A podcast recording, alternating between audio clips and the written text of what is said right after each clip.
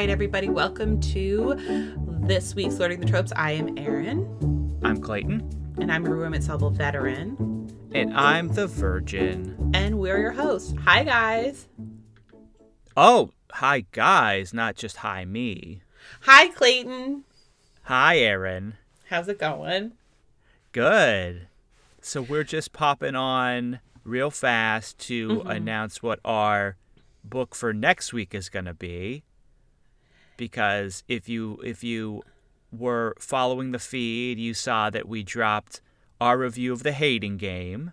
We just mm-hmm. had to do it. Yes. I feel like whenever a book that we've reviewed gets adapted we gotta we gotta let you know what we think of the adaptation. That's the rule. Yes absolutely. Um, so if you want, that should already be in the feed or will be in the feed very shortly. So if you want to check that out, yeah, it'll um, be in the feed. It, okay, Clayton, good job.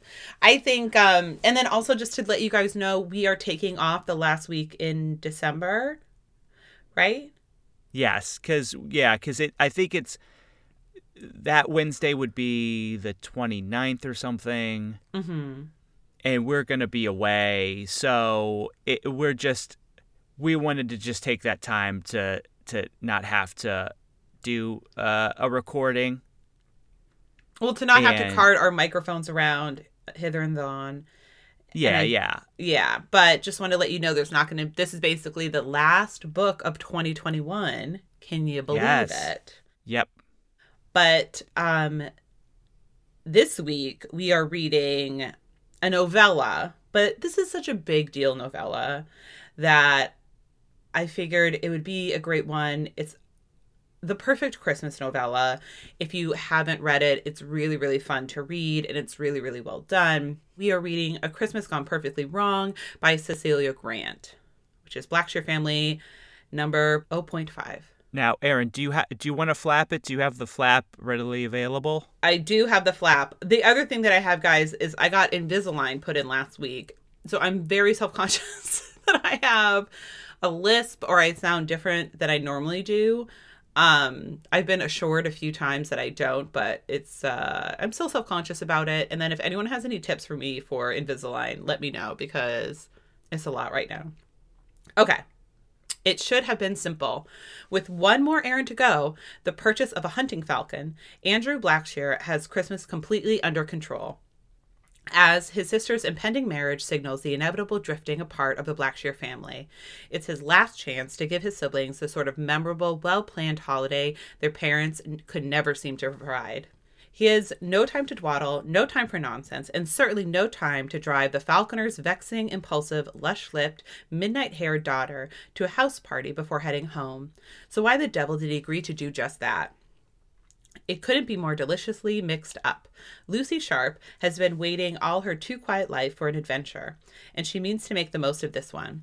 She's going to enjoy the house party as no one has ever enjoyed a house party before. And in the meanwhile, she's going to enjoy every minute of it in the company of amusingly stern, formidably proper, outrageously handsome Mr. Blackshear. Let him disapprove of all her of her all he likes, as it's not as though they'll see each other again after today. Or will they? When a carriage mishap and a snowstorm strand the pair miles short of their destination, threatening them with scandal and jeopardizing all their Christmas plans, they'll have to work together to save the holiday from disaster. And along the way, they just might learn that the best adventures are the ones you never would have thought to plan. Wow. Well, I'm excited. It's Christmas themed.